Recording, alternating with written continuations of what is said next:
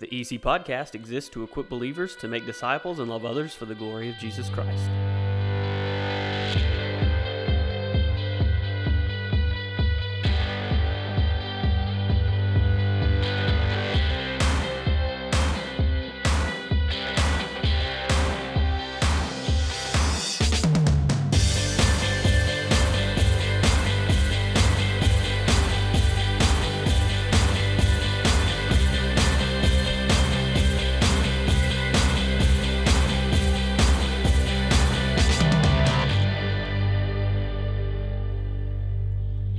Name is Bobby Payne, and welcome to episode number 14 Know Your Enemies. And with me today, Pastor Aaron Case and Pastor Jonathan Mitchell, and we are still G-less. Yeah, man. We, his He's vacation, coming back. he's- I was gonna say, do we need to find him? he is Don't worry about that guy. So if you have seen G, please return him to us. We're in the back corner of Yeah, we Eden miss Chapel. him. We miss Christy. him. Christy's up to something. Yeah, exactly. Yeah, then we would. She would be the first one to check. Oh, for sure. G, we can't wait till you're back. We miss you. It's just not the same without you in here. Text if you're not safe. We'll come for you. Yeah. That's right. SOS. So today, guys, we are going to talk about knowing our enemies. And to start off, I want to kind of outline what we're talking about. Uh, we've got three different enemies that we are attacking today um, that directly affect the Christian, and that is the world, the flesh, and the devil. And so we're, we're going to break it down into those three sections, and then at the end, um, we're going to give you a solution or two uh, to fight with these enemies. Okay, so let's start off with the world. So the world pretty can be pretty broad. I think Scripture would describe the world as um, temporary. So the things temporary that can be uh, kind of against us can, can lure us in. Um, we got to remember that the world is, for one, has been destroyed first by water when there was evil, destruction, uh, wickedness, and then will again be uh, destroyed by fire, as as Peter tells us. And so it's temporary, and we're we're we're told that the world, in many cases, is opposed to God. Uh, James says friendship with the world is enmity uh, with God, and so if you're friends with the world, you're an enemy of God. Um, we know that the world, because it's opposed to God, persecutes those who follow Jesus. So I mean, that's what you know. Jesus says in John 15, "Those who um, the, the world's hated me, so it's it's going to hate you, and it's persecuted me, so it's going to persecute you."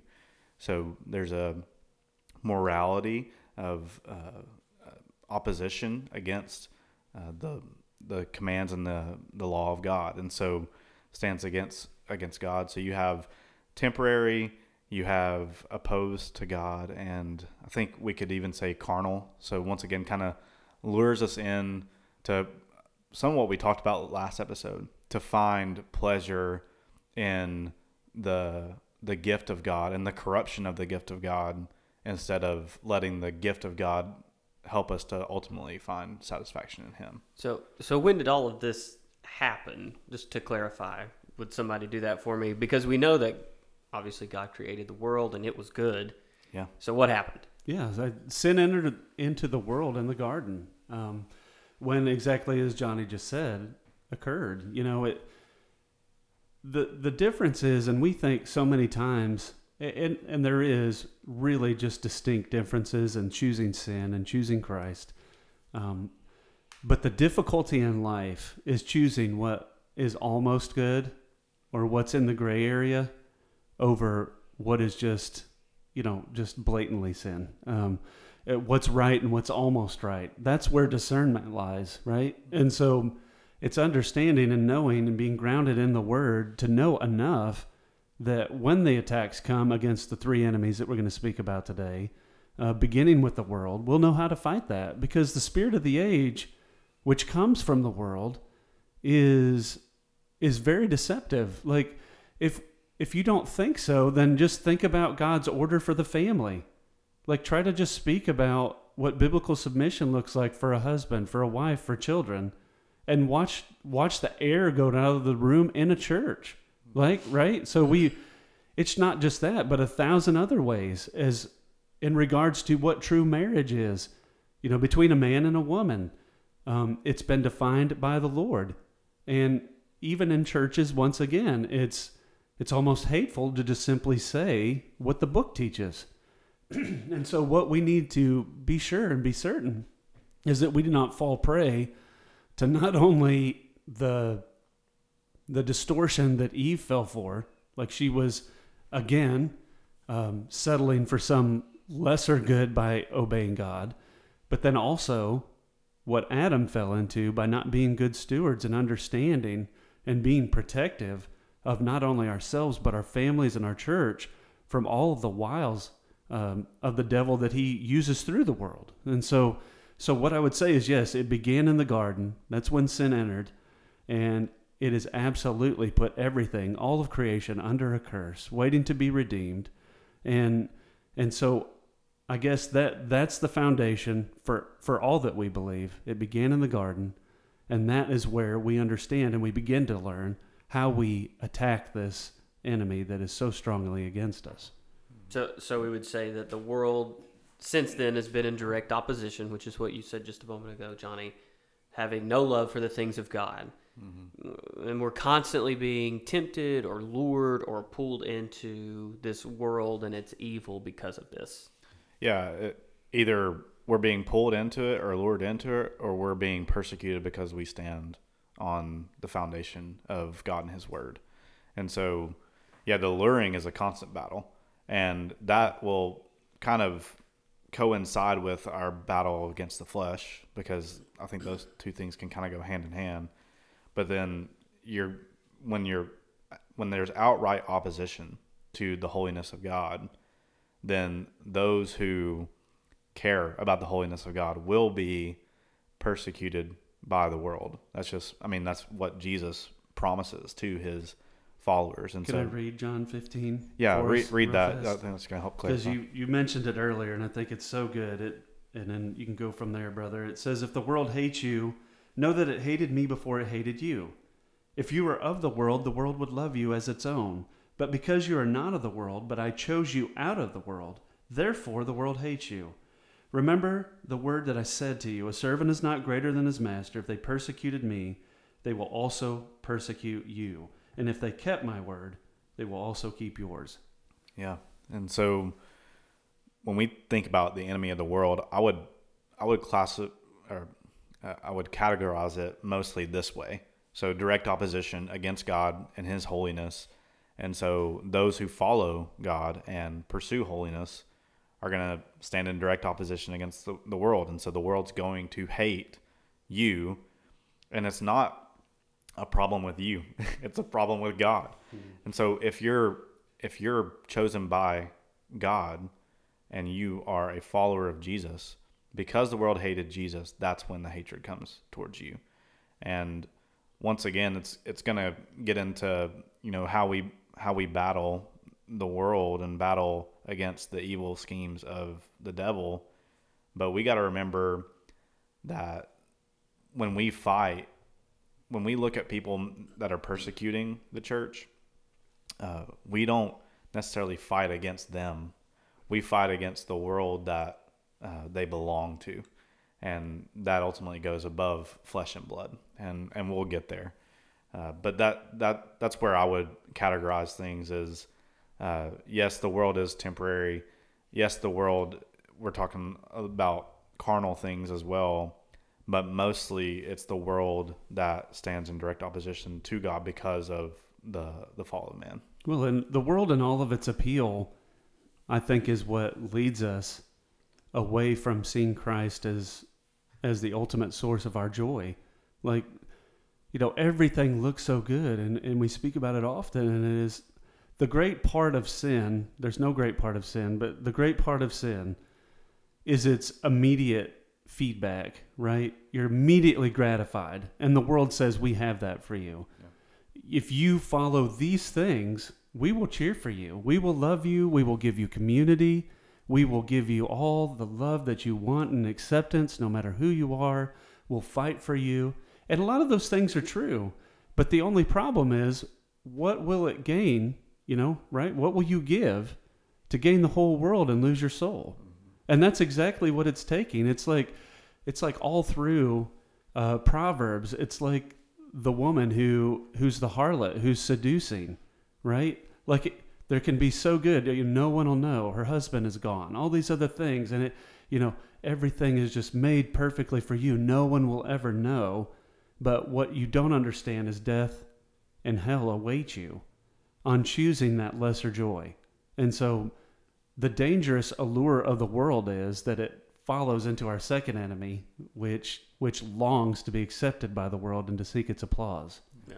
Uh, you said something in there that kind of made me think the world offers that community and that acceptance of sin, but wouldn't we say that that's also what the fellowship of like-minded believers offers as well if if we can remove ourselves from those worldly temptations because the world's throwing daggers left and right. Mm. It's everywhere. And it's the where the fellowship of believers is vastly different from the quote unquote community in the world is its long term acceptance and love no matter what.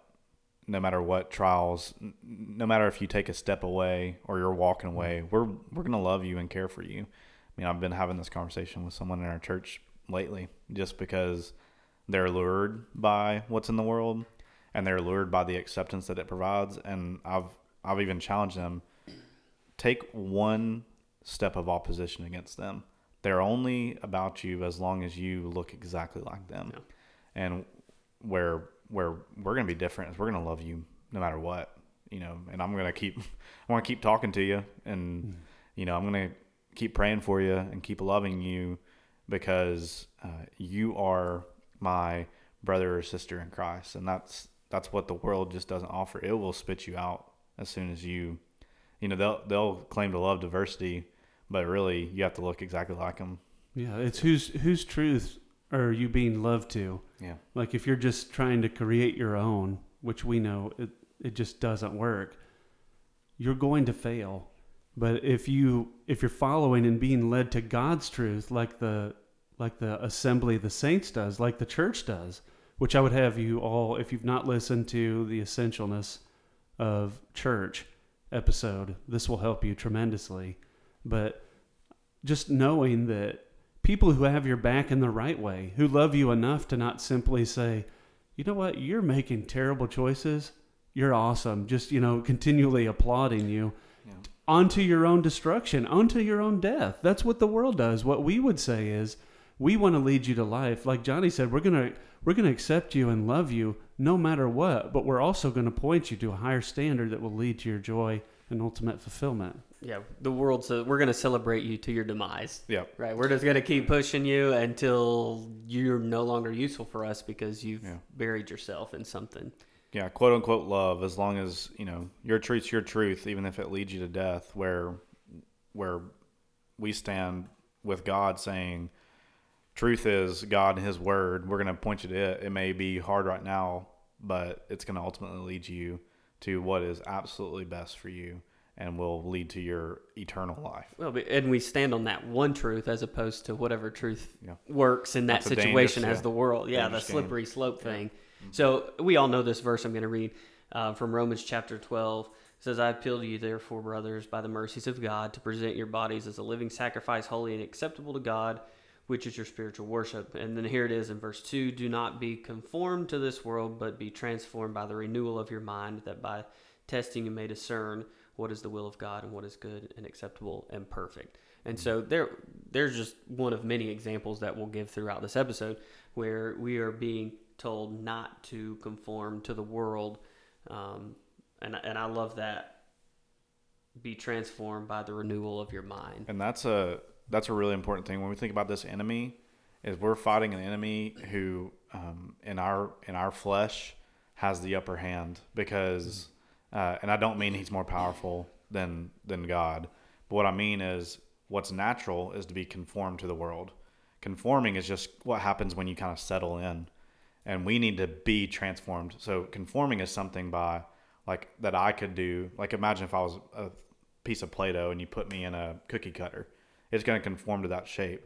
But what needs to happen is I need to be transformed by God. You know, I need to submit myself to the will of God to be transformed by the renewal of my mind. And then what ultimately we get to is Romans 8 for the believer, it changes from transformation to then there is a conforming. You've been predestined to be conformed to the image of Christ. Mm-hmm. And so it's a really cool thing that, but it has to happen to me. It's not something I can make happen. Well, and no, like you said, no, no matter how dedicated you are and whatever you're doing, if you're dedicated to the world, it's laziness because that's the default setting. Yeah. It's conformity. Yeah. Yeah. No matter how, how many hours you put in, Yep. you know, how much you sacrifice, you believe in every commercial, every, every song out there about your goodness and what you should follow. It's lazy to simply follow the default setting. Yeah. Amen. I've got another verse I want to throw out there for you guys. Let's see.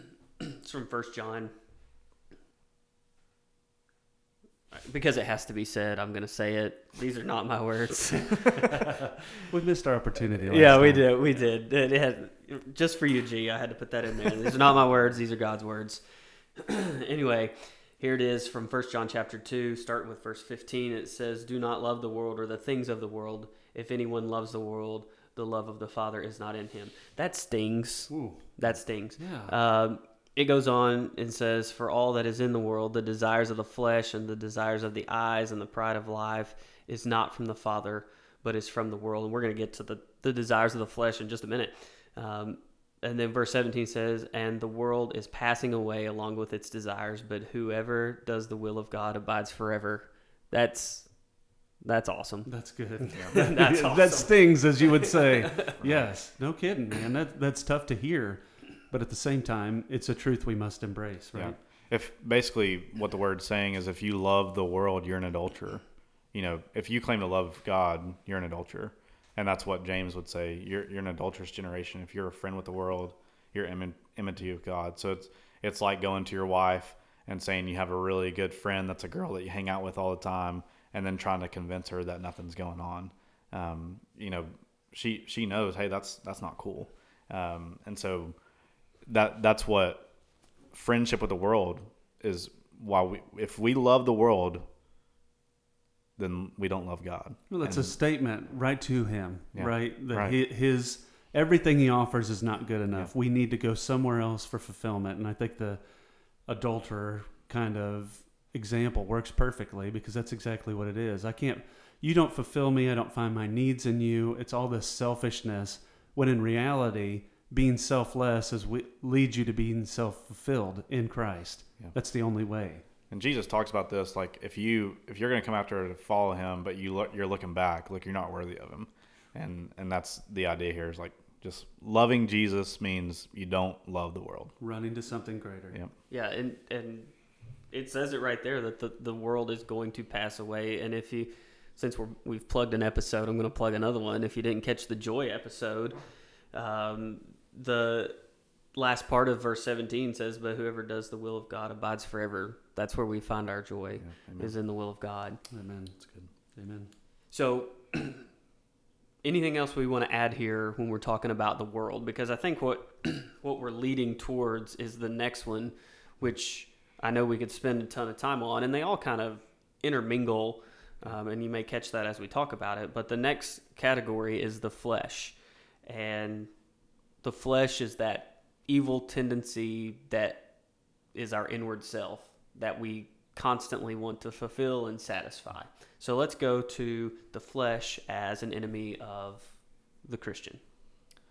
I think just once again going back to the episode we we did last week is the flesh looks to gratify self uh, for the sake of self, and where the the flesh that's been denied and I mean ultimately killed, and then life given by the Spirit seeks to gratify self for the glory of God, and so there's a difference, and so flesh is always looking in once again corruption of God's good design and finding joy, pleasure.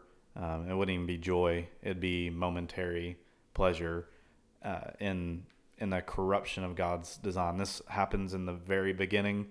You know that that verse in Genesis three always rings so clear to me when when Eve knows the instruction very clearly, she tells the serpent the instruction.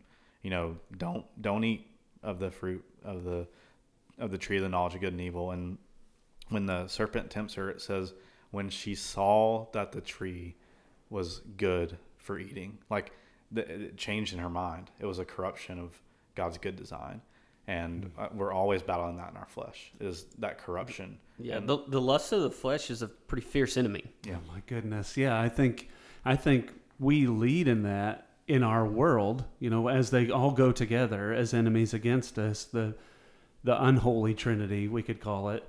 Um, I mean, look at look at how we advertise a burger, right? Some chick with no clothes, you know, on uh, seductively eating a hamburger, right? Like, okay, or selling tires with by sex, you know, like okay. Yeah. Um, if there wasn't any allure there, it wouldn't be used. There's people spending millions and millions and probably billions of dollars on uh, advertising, marketing campaigns, and understanding and, and digging into what people like and their psychology. And is it not interesting that they use what is in our flesh against us simply to sell products? You know?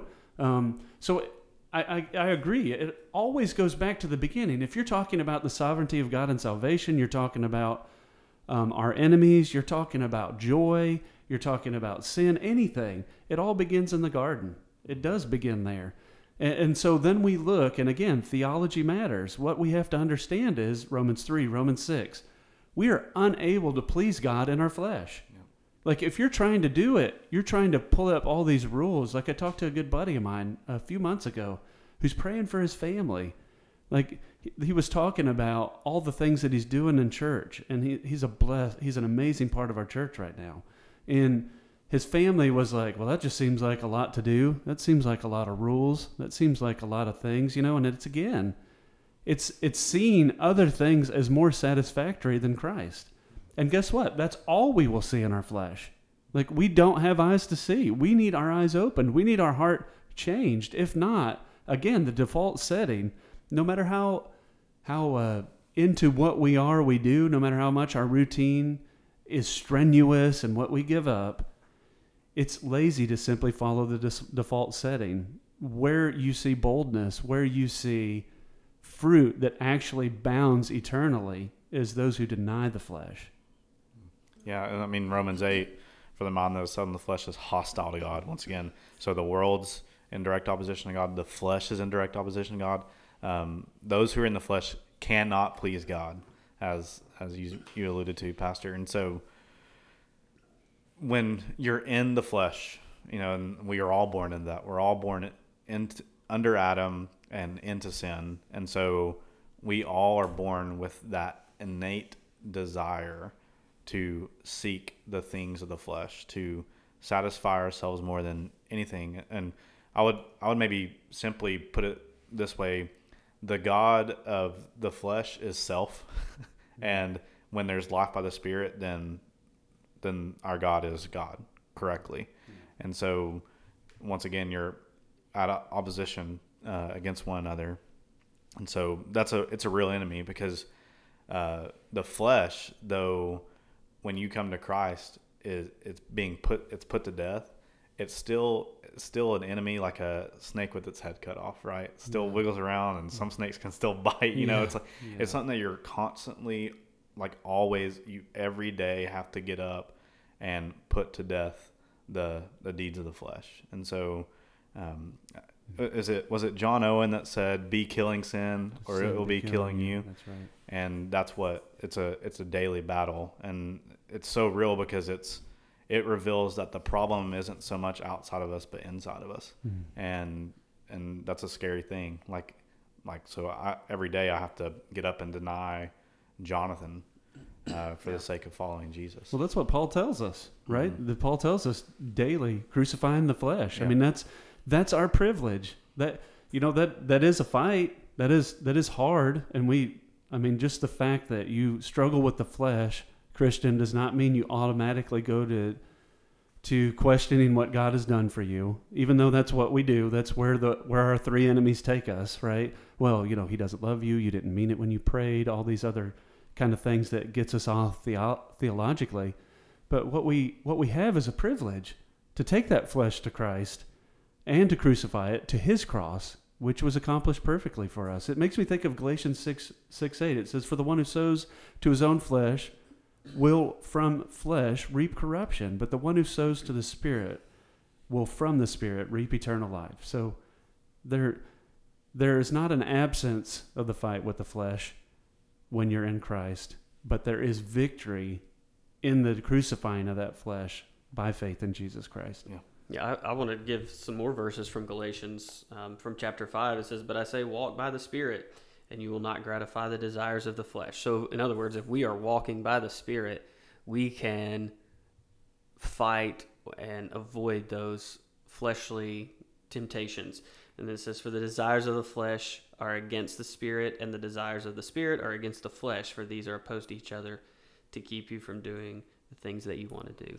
And that's what's so scary because that that comes on the heels of Galatians five thirteen. That's saying, you know, look, you've been set free, but don't use your freedom to do whatever you want. Um, but in love, serve one another. And so, once again, it's that battle. Okay, I've been set free by Christ. So that means it doesn't mean well now I'm free to do whatever I want. Which you know the list there and at the end of Galatians Yeah. five is pretty ridiculous. But you know, but it doesn't mean yeah you can go sleep with whoever you want and eat as much as you want and be greedy and uh, be jealous, be prideful. Um, but instead, it means no, you now have the freedom to walk by the Spirit and uh, and not gratify the desires of the flesh. Yeah, there's a, there's a pretty lengthy works of the flesh coming up after that, but even more awesome, and it is again another throwback to what we talked about in the last episode, is that following that lengthy list, exhaustive list of works of the flesh is the is the fruit of the spirit. Yeah. And so, you know, that's that's pretty awesome contrast for you to see that if you walk in the flesh, this is the results of that. If you walk in the spirit, this is the results. Yeah. Amen. Amen. Amen. That's good.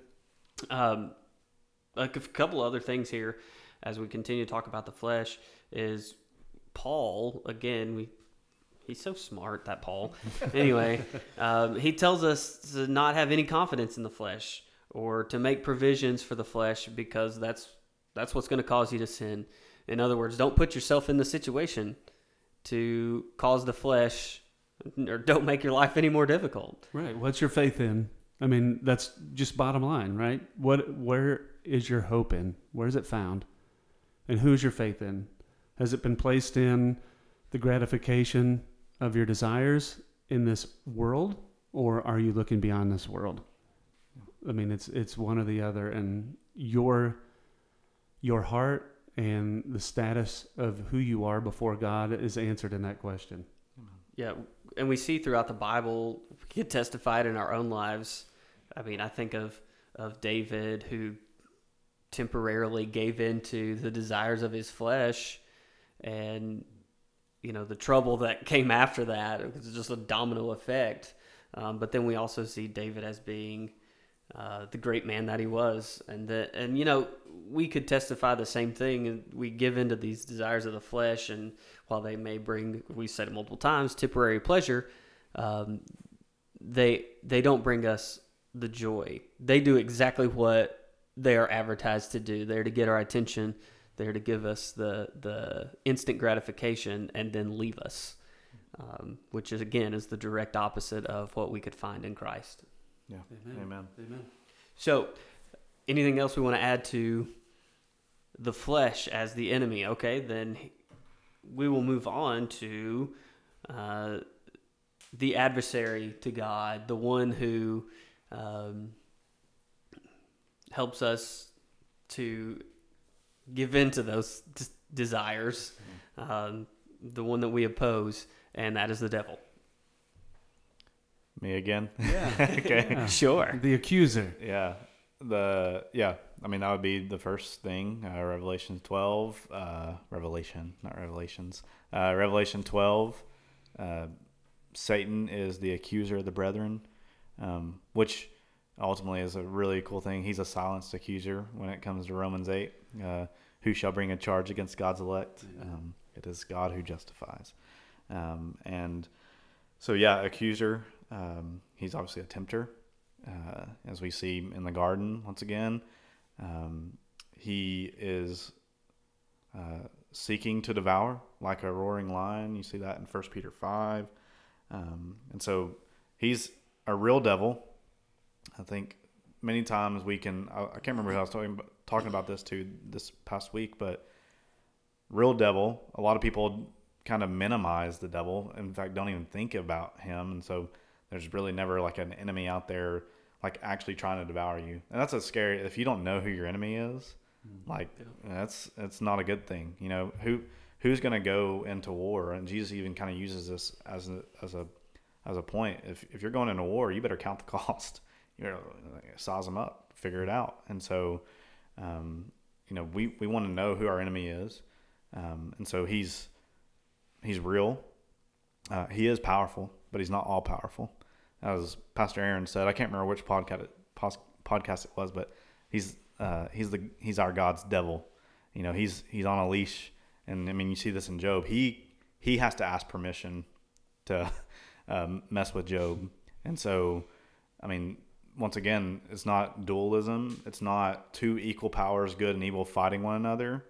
Um, you have God who's uh, dominating sovereign Lord, and and Satan who is below him. And so, Yeah, I think. Let me just interject Yeah. and, and be clear here that um, the devil has been defeated. We know that. We get that from Scripture. And ultimately, when Christ returns, it's gonna happen. It's it's happening again, basically, right? He'll- We're, he'll we're gonna we we know what the result is, Yeah. but that doesn't that doesn't discount what the devil does and and how he and we can us. get a lot into eschatology maybe one day. We kind of joked around about it, but I did not mean to. No, yeah, I did not mean to do that. once again, when Did we you? when we think about fighting, when we think about fighting this enemy, I mean, what you think about what's happened right now to the devil is important. Yes. Um, you know, the way that I would read Revelation, understand it, maybe Pastor Aaron would agree. I don't want to put him on the spot, but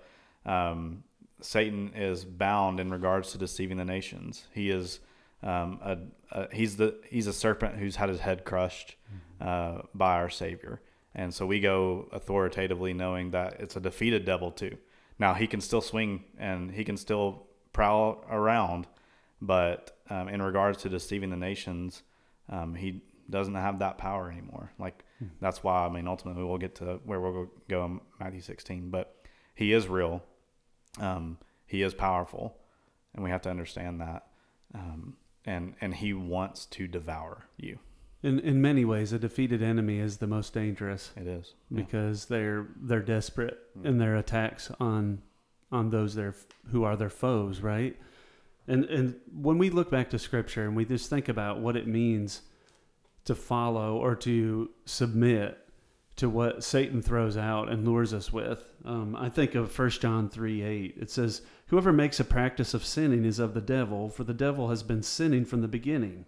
And so when we when we think about uh, you know, ultimately, you know, right away, many of us Christians will go, "Oh no, you know, I've sinned," and then you know all this stuff because there is a really unholy that I believe started with John Wesley, or he kind of made it popular was this idea of per- perfectionism, sinless perfectionism, which is just not biblical. Um, it goes against so many teachings, which much you know, even though he was an amazing hymn writer, the Wesley's brothers, uh, they had some really wonky theology, but um, you and I will struggle with that flesh and struggle with the wiles of the devil until the day we're freed or until Christ comes back and returns for his church. And so, what we need to understand is we will have a battle with sin, but if you find yourself habitually and unapologetically following sin without any remorse, without any repentance, then Jesus tells you pretty clearly in his scriptures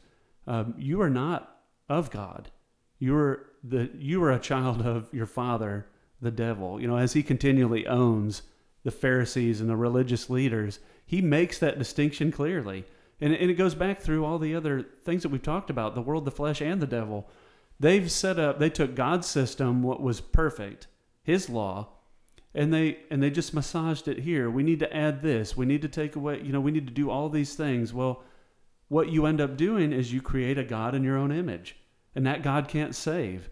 And that is absolutely the driving force out of the pride of Satan and his attack against God's children. And so we see this, so we must know our enemy. We must know his attacks. And again, we begin with the garden to understand how to fight. Yeah, and I mean, with that, his most prominent attack is twisting the word of God. That's why it's important to know the word of God. And so uh, we need to make sure that we are in the word and dig into it because he's not dumb. Uh, and once again, a defeated enemy is a scary enemy. He's not a dude with a pitchfork Yeah, either. right. Pointy tail. Yeah, I think I said Horns. in the sermon one Yeah. time he's not the little Nicky version that a lot of people right. get. I don't. I don't think that's presented in scripture at least. So mm, no, no. I think he was beautiful, actually. yeah, Yeah, right, and and That's the point. disguises himself as an angel of light, and mm. so uh, he. It's not like, I mean, many times Satan disguises himself as something that is very very beautiful, and that's what's so scary about the reality of this enemy is a lot of people are being lured by the devil himself. And they think it looks really good.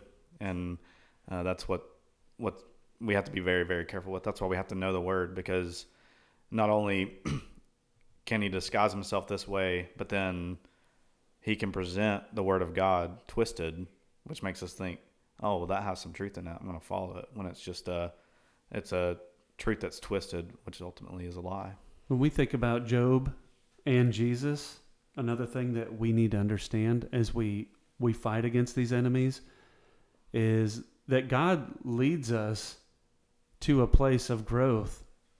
You know, and he uses even the evil tempting s- schemes of Satan. Mm-hmm. He does, right? Like we look at, have you considered my servant Job, right? Just because Satan is in your life, you know, it's not always it's it's like everything else.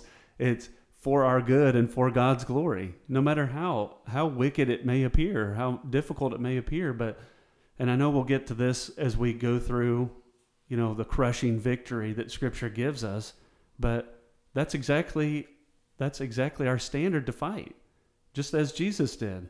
And just as Job did when he was encouraged was to trust in the promises of God. Well, where do we find them? Mm-hmm. Sacred scripture.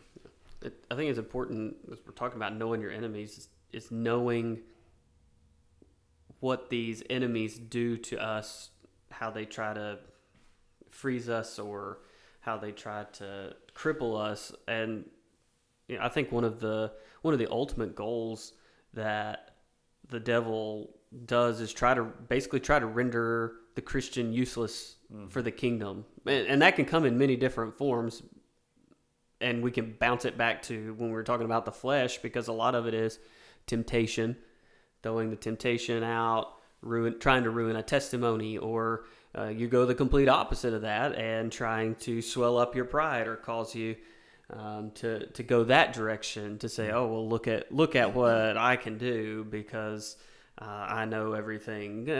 Kind of like the the the New Testament um, law lovers or Old Testament law lovers that that had no relationship with God, but they knew their law and they were proud about it. And so I think that he, the devil oftentimes does that. It, it throws those temptations that way to, to try to render us useless for the kingdom.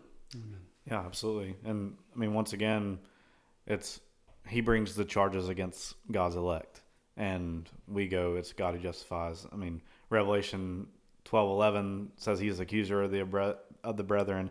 Revelation twelve twelve says, and we overcome him by the blood of the Lamb and the word of our testimony.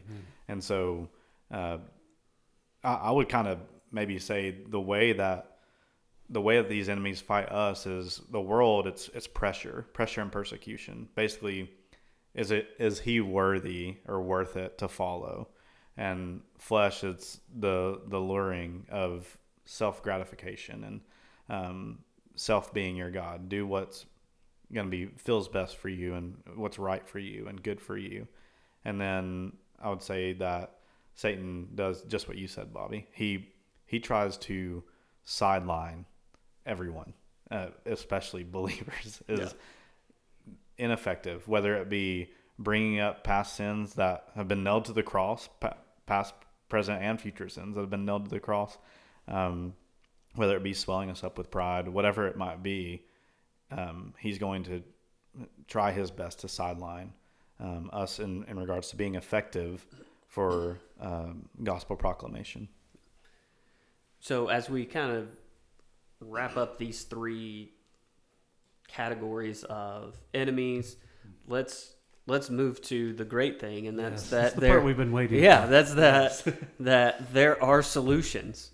And Amen. so let's let's go through these. Let's let's give some scripture out and let's let's encourage our listeners that there are solutions to defeat these enemies. Well, yeah, amen. The first starts with this world, and this world is not our home. Mm-hmm. It's not our home. It's not what we look to. Uh, my favorite uh, passage uh, for the longest time in my life has been uh, John 16, 31 through 33. And, and it's just where I don't think a mic drop is strong enough uh, for what Jesus does. But as you struggle with the world, Christian, remember what Jesus says. He said, Jesus answered them, saying, Do you now believe? Behold, the hour is coming, indeed it has come, when you will be scattered, each to his own, and will leave me alone. Yet I am not alone, for the Father is with me. I have said these things to you, that in me you may have peace. In the world you will have tribulation, but take heart, I have overcome the world. Like that's it. That's the answer right there. We trust in Jesus, and I I know as we go through these victory um, truths to equip you, child of God, understand that where we always go to is the cross. That like your salvation, maybe you've struggled with it. Maybe like me, you have at points dedicated your life, rededicated 15,000 times and you really meant it. And you were really going to try the next time what we always say is don't follow subjective reasoning to find your peace. Take and always keep your eyes on the cross by the grace of Jesus Christ, understanding that everything that Jesus accomplishes, he accomplishes perfectly for the his own glory once again and for your peace, child. So understand that yes, as pastor said, we have an enemy who is defeated we have a world that is defeated. We have a flesh that we wrestle with, but ultimately, all of God's enemies, all of Christ's enemies, will be placed under the feet of the Son in, subject, in subjection to Him. And we will enjoy that victory, not just now temporarily, but eternally in the presence of Jesus Christ. Mm-hmm. Yeah, when when pressure mounts, when persecution persists, it's hard for us to fathom in this cultural context because it's just not like what it is maybe in other places around the world. But I, I, I can just imagine being a follower of Jesus in, in China right now. I mean, even in Canada. Right. Australia. And and reading these words of Jesus and believing that in this world you will have trouble, tribulation, but Jesus has overcome. And I, I can't remember who said it, but when I think about if even God calls you to suffer and die for the faithful proclamation of the gospel, number one, all that the world has done for you is put a welcome mat for you into eternity. So thank you. yeah. And number two, the blood of the martyrs is the seed of the church. Hmm. And so we see it throughout scripture. We've seen it by testimony throughout church history. When when faithful followers of Jesus give their lives for the sake of making him known among all nations, among the whole world, that there's a incredible testimony that permeates into the culture. Uh, you know, I think about I think about um, uh, Jim Elliot and and Nate Saint and the two other gentlemen that gave their lives um, to proclaim the gospel to people who literally a tribe that literally killed people, speared people to death, and they were speared to death. And then within a generation, the whole tribe had, had followed Christ. Like, and it was because they gave their lives, and then their wives didn't run from the tribe; they ran to the tribe. Uh, man, Jesus has overcome the world. So um, once again, our, our God is he's certainly more powerful than anything, and he's certainly more powerful than the world he created. And so, um, I mean, it just follows logically, Yeah, right? right. Like, he is the creator. and as as we Amen. alluded to earlier, he's redeeming all of it. Creation longs in expectancy for the revealing of the glory of the sons of God. And so there is coming a day that not only will the world be put underneath the feet of Jesus, but the world will be completely redeemed. And I mean, what a day that's going to be. Amen. I think, man, I just you think about, you know, Jim Elliot and and those guys, and and then just other people like them. Like, I wonder how many people who are coming to churches, even faithfully, would say that their sacrifice, if you didn't know the end, mm-hmm. was worth it. Right? Like, Right. how many of us do we fold against the world, the flesh, and the devil when we, when in reality we don't know what God's doing, Right. but dying in Christ is an honor for the child of God. Right? It it leads us to being in His presence, the presence of our Father, and and it makes me think of when you mentioned China of Pastor Wang Yi, who basically said when the government comes out and he's paying for it, and I I can't imagine what that dude's going through. Pray for him and pray for China and those of our persecuted brothers around the world. But he basically wrote and said to the government, You don't have the authority to do this. Yeah. All authority in heaven and earth has been given to Jesus Christ. He, t- he tells the worst government in the history of the world, uh, maybe uh, one of them anyway, um, basically, you're not Lord. And so we're not following you. You must follow Christ. Yeah. And boldly proclaiming that truth. Is he paying? Yes. But is the suffering that he's going through now worthy of what he will receive in Christ and what he has already received? Yes and amen. And so that's what we need, not only to fight with all these abilities and weapons that we're giving, but also to understand that we are to go out and proclaim these truths so others who are captive by these enemies can be set free. Yeah, don't give in. It's something I'm about to preach on Psalm 73. Don't give in when it seems like the wicked are prospering. You know, it, oh, the the psalmist is kind of like, is it is it even worth it? Like they're prospering, they have the grandchildren they want, they have the inheritance they want, they have whatever they want. Why am I even doing that? And he and then he says, but I went to the sanctuary of God, and he remembered he remembered their end, and he remembered his end, and so that gave him reason to fight and to fight and find joy in in in Christ. And so uh, that's the same thing for us. T- take heart. Why? Because Christ has overcome the world. Yeah, and I think that's a that's a scheme of the devil to mm-hmm. to f- try to fulfill the fleshly desire when we look at the world and say, well, they got they're they're doing whatever they want, and look at what they've got, and here I am trying to to be who I need to be, and I have nothing. Temporary gratification Yeah. for eternal joy. We trade it. Trade we trade it every day. We're so dumb. We're little. We're little Esau's. We're the man. worst, Yeah, trade our inheritance for a bowl oh my stew. goodness. And uh, it's just it's so sad. But but we must understand again the third enemy. Thinking about Satan, the accuser's accusations of the Christian are silenced in Christ. They're silenced. We we must always again go to the cross, not our experiences. So many Christians are going to man, really feeling the spirit of this movement, or, you know, really moved. Oh, this truth that God gave here today was great. And that's good. That's great. But those things will not sustain you. Daily being conformed by the word of God, by being in it and understanding what, what your promises are in Christ, child. Being part of a church that is solid, preaching the Bible, giving you good fellowship, pushing you out into the world for the glory of Christ. Those things are what matter the most. And of course, you know, I know we'll probably mention it here in a minute, but man, Ephesians 6, you know, at least 10 through 20, going through the armor of God, understanding what it means to stand up against the world the flesh and the wiles of the devil. Um, live in that. If you're being attacked, which I don't know how you're not, maybe you're just blind to it if you don't understand, but go there, live there, and, and find victory through the promises of Jesus Christ. Yeah, that's. I was getting ready to. I was getting ready to say that. You know, as we look through putting on the whole uh, armor of God, at you know, I would encourage you, listener, to read it. Um, I won't sit here and read it all, but just a few things.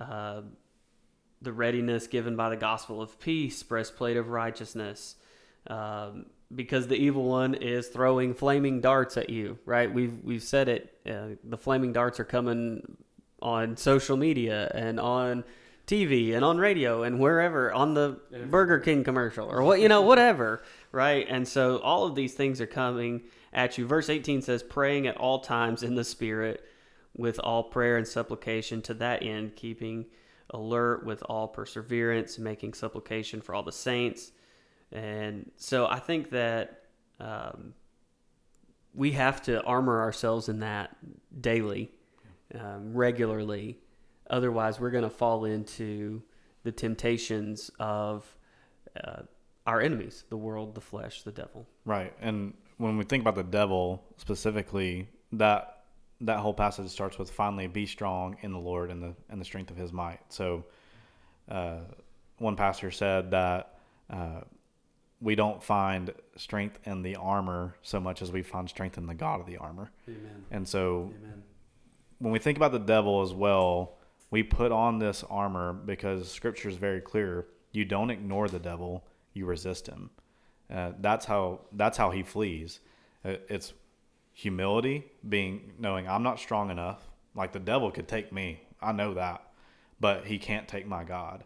And so I'm going to be strong in the strength of His might, and I'm going to resist. I'm going to humble myself under the the strong hand of God, and I'm, I'm going to resist the devil by the grace of God with the armor of God.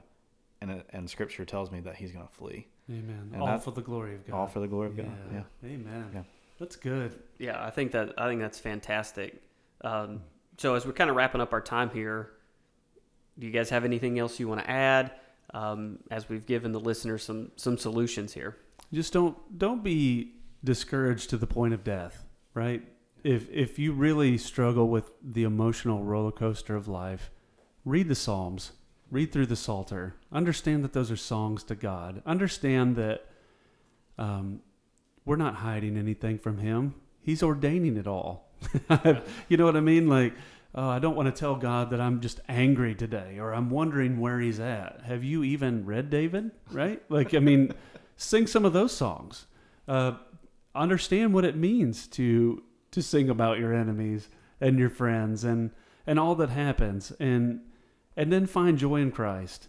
I mean, just you're not alone. What the enemy loves to do is separate you. My one thing that that's so tough is people people will come who who aren't a part of anything and say, "Man, I just I'm really not feeling plugged in at church or I'm not feeling like I'm I'm loved or a part of anything." Okay, are you coming to Bible study?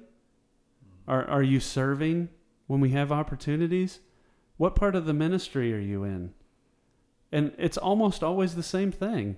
Well, we haven't seen you for 50 unless it's just something that ap- appeals to you. That's not how a body works. If you want to be encouraged in Christ, don't be the sheep. Don't seek to be the sheep who's lost. You know, we do that all the time and then we cry, Woe is me, or we cut off everyone's um, love for us or their accountability to us and then ask where they're at. Well, we've separated ourselves.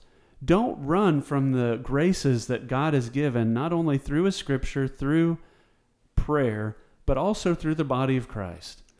Always dwell on those things, rest in those things, and understand victory is yours because our King is victorious. Amen. Yeah, isolation's how the roaring lion in in the you know out in the desert gets his food, right? He isolates his prey. Don't fight the devil in the dark. Yeah, that's that's how he devours. Yeah.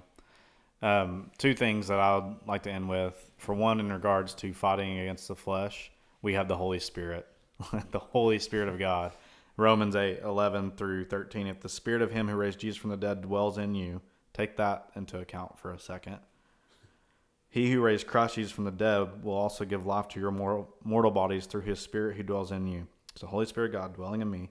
So then, brothers, we are debtors, not to the flesh, to live according to the flesh. For if you live according to the flesh, you will die. That is the end of living according to the flesh. But if by the Spirit you put to death the deeds of the body, you will live. The Holy Spirit enables us, empowers us to put to death the evil deeds of the flesh. Galatians 5, same thing. If you walk by the flesh, you're this is this is what it is. But if you walk by the Spirit, and there's fruit to that, there's wonderful, incredible blessings to walking by the fruit of the Spirit. So that's how we fight. Is once again daily submitting to God's will, to the Holy Spirit, um, giving me everything I need that pertains to life and godliness, and I and I trust that. And then I would say last thing for to battle all three together, we have a glorious gospel, like it's so good. We need every day. yeah, and and once again, eschatology does matter a little bit in this. I know I gotta go there for a second. We're but- almost to the end, I know, man. I know. I know. I'm sorry, but Matthew 16 is just one of my favorite passages. When I think about like a real devil that's seeking to devour, when I think about my flesh warring against me, when I think about the world persecuting uh, followers of Christ, in Matthew 16, when Jesus asked, you know, the disciples, who who do they say I am? You know, and they give him answers, you know, prophet, uh, you know, whatever it might be. And then he says, Who do you say I am? And Peter says, You are the Christ, the Son of God. And Jesus goes, You know, good job, Simon, son of son of John, or whatever, Jonah, whatever it was. Yeah. Um, Bar Jonah. yeah, Bar Jonah. Um, he says, Blessed are you, for flesh and blood didn't give you this, but my Father in heaven. And then he goes on to say, Look, the gates of hell will not prevail against this. Hmm. And so when when we have that confession that Jesus Christ is the Son of God, the worst place in all of creation can't prevail against the gospel of, of Christ. It's going out, it's going forward, and the devil cannot stop it. Flesh won't stop it. The world cannot stop it. Preach the gospel to yourself every day, proclaim it to the world every day, no matter if it costs you your life, because the gates of hell won't prevail against it. Do you believe it? Amen. Yeah. Do you believe that gospel right now? Are you applying it to every area of your life? Are you compartmentalizing Christ? Are you taking his lordship everywhere you go? He's a victorious king, not simply in a church building, but in the entire world. Amen. Uh, listener, I hope that you've been encouraged by this today. Um, I hope that you understand and know your enemy better so that we can continue to strive to resist the enemy to be more like Christ. And so uh, we encourage you today uh, to continue doing that. And, gentlemen, thank you for, for the discussion today. Um, and let's close in prayer. Yeah. Aaron, will you close us, please? For sure. Dear Heavenly Father, we come to you today because we can. By by your beautiful grace alone, Lord, we we see we have been redeemed from among the world because of the love that you have for us. Oh Lord, may we rest in those promises more so than we are allured by our enemies. May we run to you in all things because your grace is an unending well, Lord, that you are not going to redeem us, to leave us, or to forsake us. But Father, you are a victorious Father. All the enemies of your Son are being placed under his feet as we speak. And Lord, I just pray that we would understand no matter how the trials rise and all that we face, no matter what it is, that there is joy and rest in you. Your burden is light. And we praise you that you go along with us. You have won the victory for us. May we walk in that truth and victory for the glory of your name alone. In Jesus' name we ask these things to be. Amen. Thank you for joining us today on the EC Podcast. If you do not have a church family, you can join us on Sundays at 10:30 a.m. and Wednesdays at 6:30 p.m. If you are outside the area, we encourage you to find a Bible-believing church for fellowship and worship. Until next time, God bless.